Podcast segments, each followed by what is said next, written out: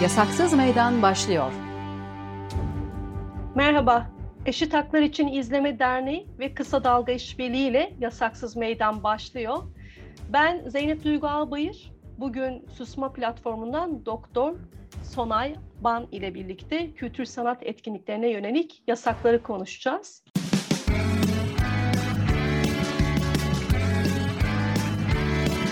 Kulağınız bizde olsun. Kısa Dalga Podcast.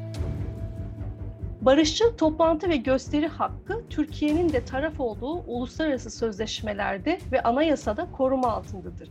Uluslararası standartlara göre bir hak yaygın olarak bilindiği gibi ifade özgürlüğü ve örgütlenme özgürlüğü ile ilişkili olduğu kadar tüm sivil ve siyasi haklar ekonomik, sosyal ve kültürel haklarla da yakından ilgilidir.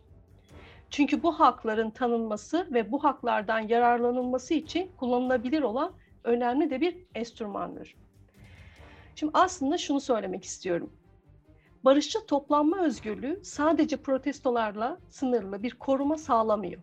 Çok daha geniş bir kapsama sahip. Bu bağlamda kültürel ve sanatsal etkinlikler de barışçı toplanma özgürlüğü hakkını koruma kapsamında. Ancak bir son dönemde gösteri ve yürüyüşlere uygulanan yasakların yoğun bir biçimde kültürel ve sanatsal etkinliklere de uygulandığına tanıklık etmekteyiz.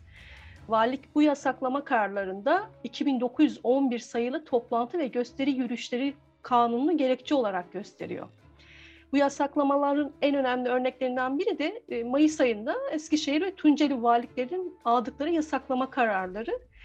Benzer kısıtlamaları tiyatro oyunları ve konserler için de görmekteyiz. Bu etkinlikler belediyeler tarafından da engellenmekte. 16 Mayıs 2022 tarihinde Don Quixote adlı oyunun gösterimi için daha önce sözleşme ile ayarlanan salonun kullanımı Çayırova Belediyesi başka bir organizasyona tahsis edildiği gerekçesiyle vermiyor salonu ve engelliyor. İki gün önce Pendik Belediyesi Pendik'te düzenlenecek etkinliği bizim kurumumuzun değerlerini benimsemeyen sanatçılar vardı diyor. Yani Pendik ilçesini kullanamazlar gerekçesiyle engellediğini görüyoruz. Aynur Doğan, Pervin Çakar ve Metin Kemal Kahraman konserleri aynı akıbeti paylaşan etkinlikler arasında daha bir sürü e, sayabileceğimiz e, isim var. Bu liste uzar ve gider. Bu yasaklama ve engellemeleri kültürel sanatsal ifade özgürlüğüne ilişkin raporlamalar da yapan Susma platformu ile konuşmak istedik. Sonay hoş geldin. Hoş bulduk, merhaba. Şöyle başlayalım isterim. Şimdi tam bunları anlattığım bağlamda kültür ve sanat etkinliklerine getirilen yasakları konuşalım. Sence neden yasaklanıyor? Yasaklar kültürel ve sanatsal ifade özgürlüğü ve demokratik yönetim bakımından nereye denk düşüyor? Yani aslında çok güzel bir özet sundun ve güzel özeti burada ironik bir şekilde kullanıyorum. Çünkü maalesef verdiğin örnekler bizim hem yıllık raporlarımızda hem de günlük raporlamalarımızda, vaka takiplerimizde karşımıza çıkan örneklerin küçük bir kısmı. Ee, bahsettiğin gibi hem eylem ve etkinlik yasakları e, yıllar içerisinde valilikler ve kaymakamlıklar tarafından yapılıyor ama bununla birlikte kültür sanat e, alanında da bu yasakların tezahürünü görüyoruz aslına bakarsan. E, yani ben de neden yasaklanıyor sorusuna aslında hem çoğumuzun bildiği klasik cevabı vermiş olacağım fakat e, bazı örnekler üzerinden gidecek olursak Türkiye'de sanatçıların ve sanat eserlerinin engellenmesinde en çok karşımıza çıkan gerekçe değil ya da yasaklar diyelim, Kürtçe sanat yapan sanatçılara yönelik yasaklamalar ve engellemeler olabiliyor. Aynı zamanda son iki senede salgın sürecini ve salgını gerekçe göstererek pek çok kentte yasakların ilan edildiğini görüyoruz. Ee, onun haricinde e, yani verdiğin örneklere benzer şekilde şey de söyleyebiliriz. Kampüslerde üniversite yönetimlerinin açılacak sergilere, standlara engel olduğunu gözlemliyoruz. Ya da özel güvenliklerin kampüslerde poster asılmasına dahi izin vermediğini raporluyoruz. E, bu da kültür sanat ve akademik aktivitelerin kesişiminin de engellendiğini bize gösteriyor. Keza e, Boğaziçi direnişi sırasında da pek çok e, alanın kesiştiğini ve yasakların orada da devam ettiğini görebiliyoruz. Dolayısıyla neden yasaklanıyor sorusu e, çok e, kapsamlı bir soru ve aynı zamanda cevabı çok fazla bir soru. Bir yandan da tabii ki siyasi konjonktüre e, ve hem ulusal hem de uluslararası düzeyde ülkede yaşanan olaylara e, istinaden de bu yasakların, engellemelerin doğrudan etkisi olduğunu da görebiliyoruz. Sorunun ikinci kısmında e, kültürel ve sanatsal ifade özgürlüğü ve işte demokratik yönetim bakımından bu yasakların nereye denk düştüğünü e, konuşacak olursak burada ben şöyle bir şeyi söylemek istiyorum. Aslında anayasada ifade ve sanatsal ifade özgürlüğünü bu e, özgürlükleri kapsayan en az dört madde olduğunu biliyoruz. Onları kısaca söylemek isterim. Madde 25 anayasada düşünce ve kanaat hürriyetini koruyor. Madde 26 düşünceyi açıklama ve yayma hürriyetini koruyor. Madde 27 bilim ve sanat hürriyetini koruyor. Madde 64 ise sanatın ve sanatçının korunmasını koruyor. yani bunlar e, dediğim gibi teoride olan maddeler fakat pratikte bu maddelerin maalesef ki e, işlerlik kazanmadığını görüyoruz. Yani hem takip ettiğimiz hem de raporladığımız vakalar üzerinden bu maddeler uygulanmıyor maalesef. Uygulanmadığını da tabii ki işte e, sanatçılar açılan davalar ya da verilen hapis cezaları üzerinden görebiliyoruz. Ya da bahsettiğin çok e, güzel bir şekilde özetlediğin örnekler, engellemeler, yasaklamalar üzerinden e, konuşabiliyoruz. Böyle bir şey söyleyebilirim soruna istinaden. Senin de belirttiğin gibi çok kapsamlı. E, bunun farkındayım. Böyle aslında genelden özele doğru didikleyelim isterim e, durumu. E, devletin kültür ve sanatı destekleme yükümlülüğü bakımından nasıl değerlendirmeniz gerekiyor? Yani mesela işte örneğin bu yasaklamalara ilişkin Kültür Bakanlığı'nın sessizliğini nasıl okumalıyız? Şimdi e, burada şöyle bir şeyi, e, bir teknik durumu dile getirmek gerekiyor. E, eylem ve etkinlik yasakları ve bunun altında da kültür sanat faaliyetlerinin yasaklanması, e, bahsettiğim gibi çoğunlukla valilikler ve kaymakamlıklar üzerinden duyuruluyor ve uygulanıyor. Dolayısıyla bu yasaklar teknik olarak ve yasal olarak İçişleri Bakanlığı'nın hareket alanına giriyor. Öyle olunca da yine teknik olarak ve yasal olarak Kültür ve Turizm Bakanlığı'nın bu noktada sessizliğini koruması ya da ses çıkarmaması onlar için herhangi bir siyasi ya da hukuki yaptırım olmadığı için e, ve de bir tırnak içinde gereklilik olmadığı için aslında onlar için son derece normal ve yapmaları gereken bir şey oluyor. Yani bu yapmaları gereken tabii ki ironik olarak söylüyorum. Yani başka bir deyişle ses çıkarmaması Kültür ve Turizm Bakanlığı'nın son derece normal bir şey. Çünkü onun e, hareket alanında değil bu e, bu yasaklar. Ama bir yandan da yani bahsettiğim e, anayasal maddeler üzerinden gidecek olursak devletin bir sosyal devlet olarak tabii ki hem sanatı sanatçıyı korunması gerekir hem de aynı zamanda desteklemesi gerekir. Nitekim Kültür ve Turizm Bakanlığı aslında yıllar içerisinde sinema üzerinden gidecek olursak daha çok bu alanda e, çalışmalar yaptığım için biliyorum. 2004'te çıkan sinema yasasıyla 2005'ten itibaren de yönetmelikler üzerinden Türkiye'de çekilecek olan, e, yapılacak olan, yani prodüksiyonu yapılacak olan filmlere, senaryolara destek vermek üzerinden, e, vergiler üzerinden bir fon oluşturdu. Ve bu fonlar aslında kullanılıyor. Fakat bir yandan da ve bu da tabii ki e, sanatın ve sanatçının desteklenmesi e, an, kapsamında yapılan bir e, bir mekanizma. Ama bir yandan da şunu biliyoruz ki e, örnekler üzerinden aslında o mekanizmalar e, belli daha e, tırnak içinde muhalif olan projelere e, destek olarak gitmeyebiliyor. Ya da e, yani hem e, prodüksiyon öncesi, senaryo aşamasında, prodüksiyonda, prodüksiyon sonrası dağıtım ve e, dolaşım alan e, alanlarında e, bazı projelerin desteklenmediğini görebiliyoruz. Fakat bu desteklere gerekçe sunulmadığı zaman ya da des neden destek verilmediğine dair bir gerekçe sunulmadığı zaman E, burada bir noktada destek alamayan sanatçı ya da sanat eseri sahipleri e, o süreçle sürece dair spekülatif konuşmaktan öteye geçemiyorlar maalesef. Çünkü e, muğlak bir alanda size bir gerekçe sunulmadan eserinize destek verilmiyor. Yani diyebileceğiniz şey e, ben demek ki bazı muhalif yaptığım işlerden dolayı bana e, işte mevcut iktidar ve hükümet e, destek vermedi diyebiliyorsunuz. Öteye geçemiyorsunuz. Çünkü elinizde yasal ve yazılı bir gerekçe olmayabiliyor çoğu zaman.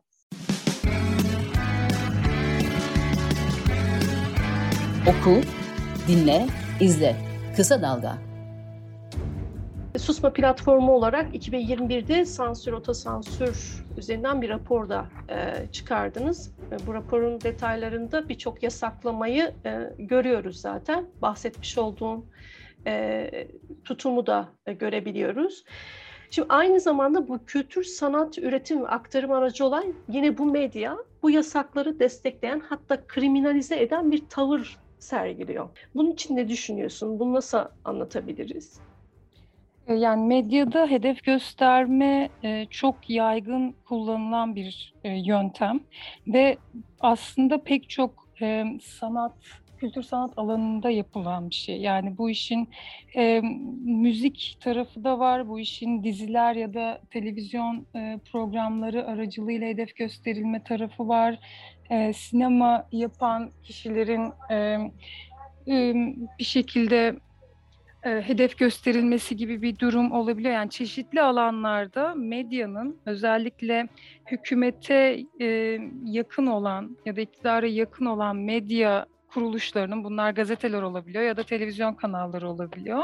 Hedef göstermesi üzerinden yasaklanan e, pek çok e, sanat eserinin olduğunu biliyoruz. Yani örnek verecek olursak e, şunu söyleyebiliriz.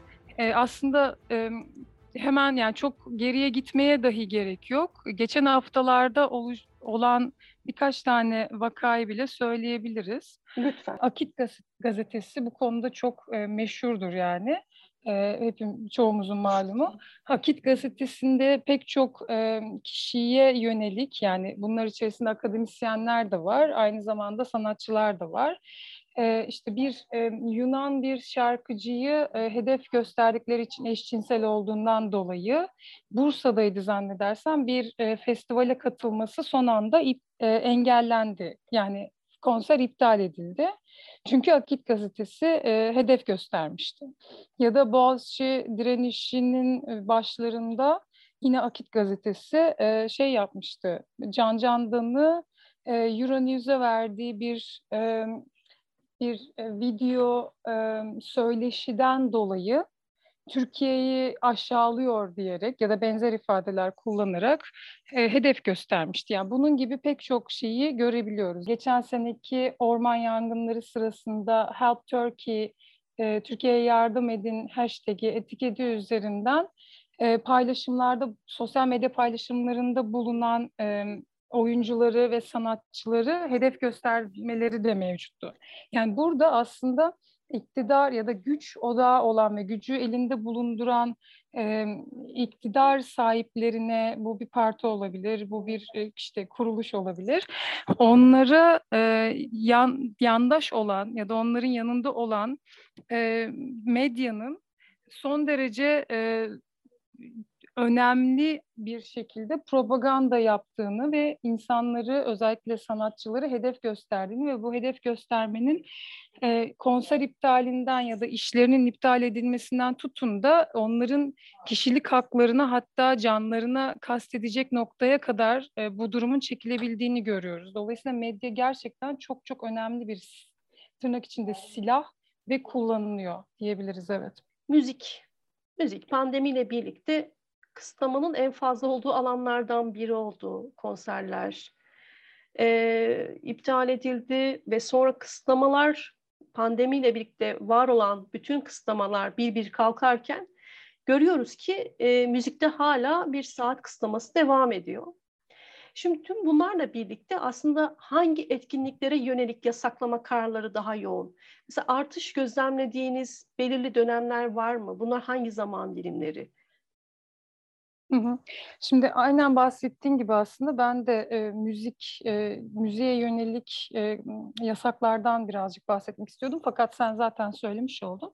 Sadece şunu biliyoruz. Temmuz 2021'de bir normalleşme süreci başlatıldı. E, ama e, canlı müzik yapan mekanlar ve sanatçılar için bu normalleşme süreci e, hiç, neredeyse hiçbir şekilde e, esnetilmedi.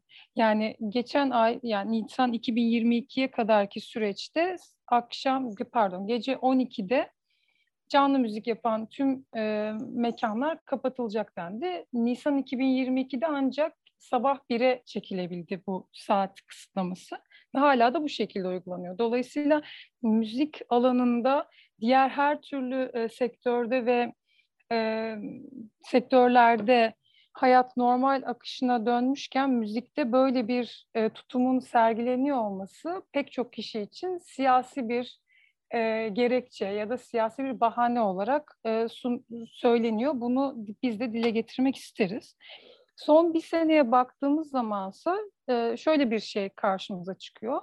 Valiliklerin ve kaymakamlıkların salgın sürecini öncelikli hale getirerek ve gerekçe göstererek pek çok kentte eylem ve etkinlik yasağı ilan ettiği malum. Ama burada şöyle bir nokta önemli.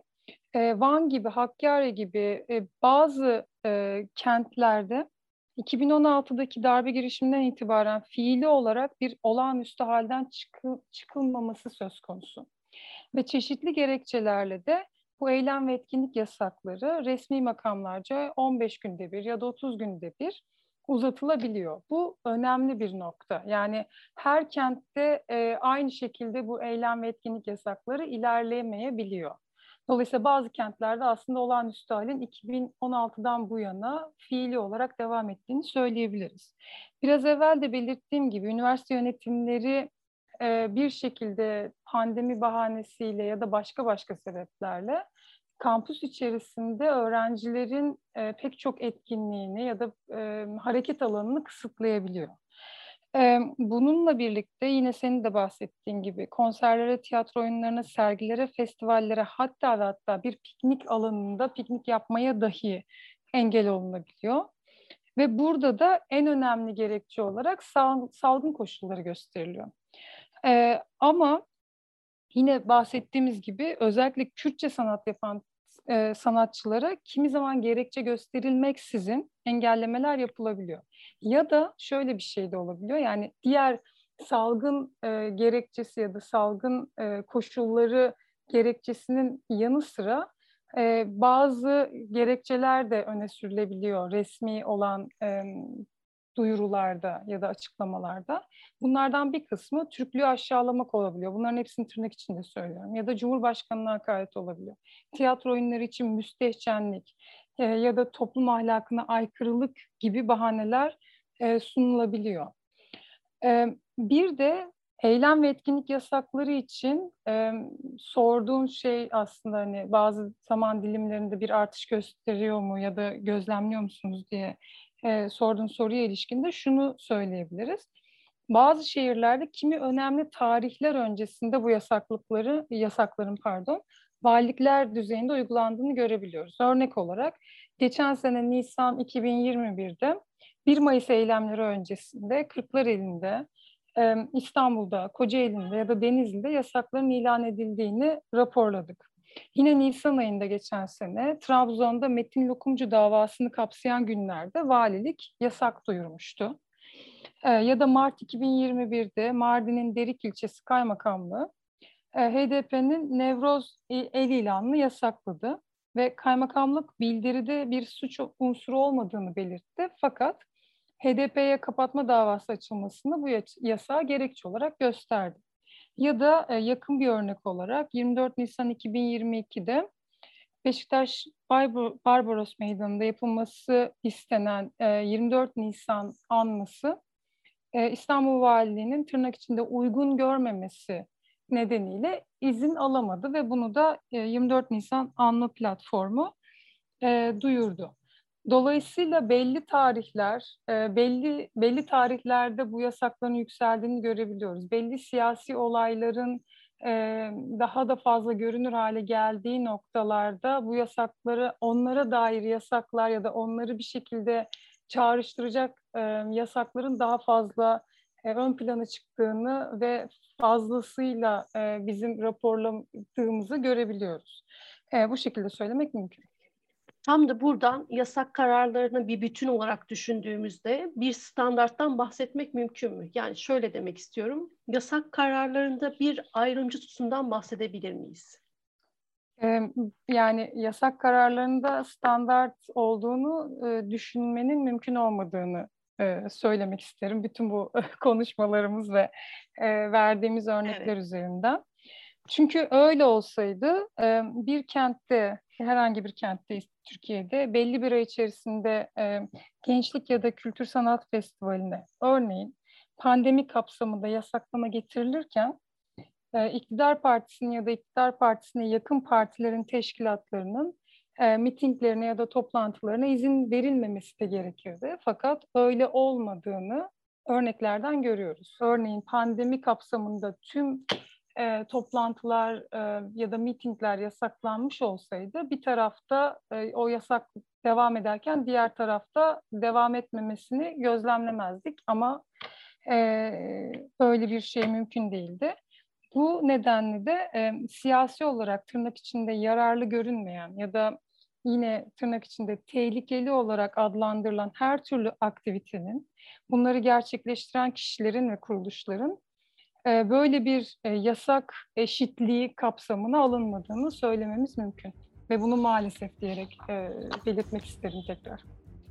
Peki, çok teşekkür ederim konuk olmayı kabul ettiğiniz için. Ben çok teşekkür ederim bizi davet ettiğiniz için. Eşit Haklar İçin İzleme Derneği ve Kısa Dalga İşbirliği ile Yasaksız Meydan farklı konu ve konuklarla iki haftada bir cuma günü sizlerle olmaya devam edecek. Şimdilik hoşçakalın.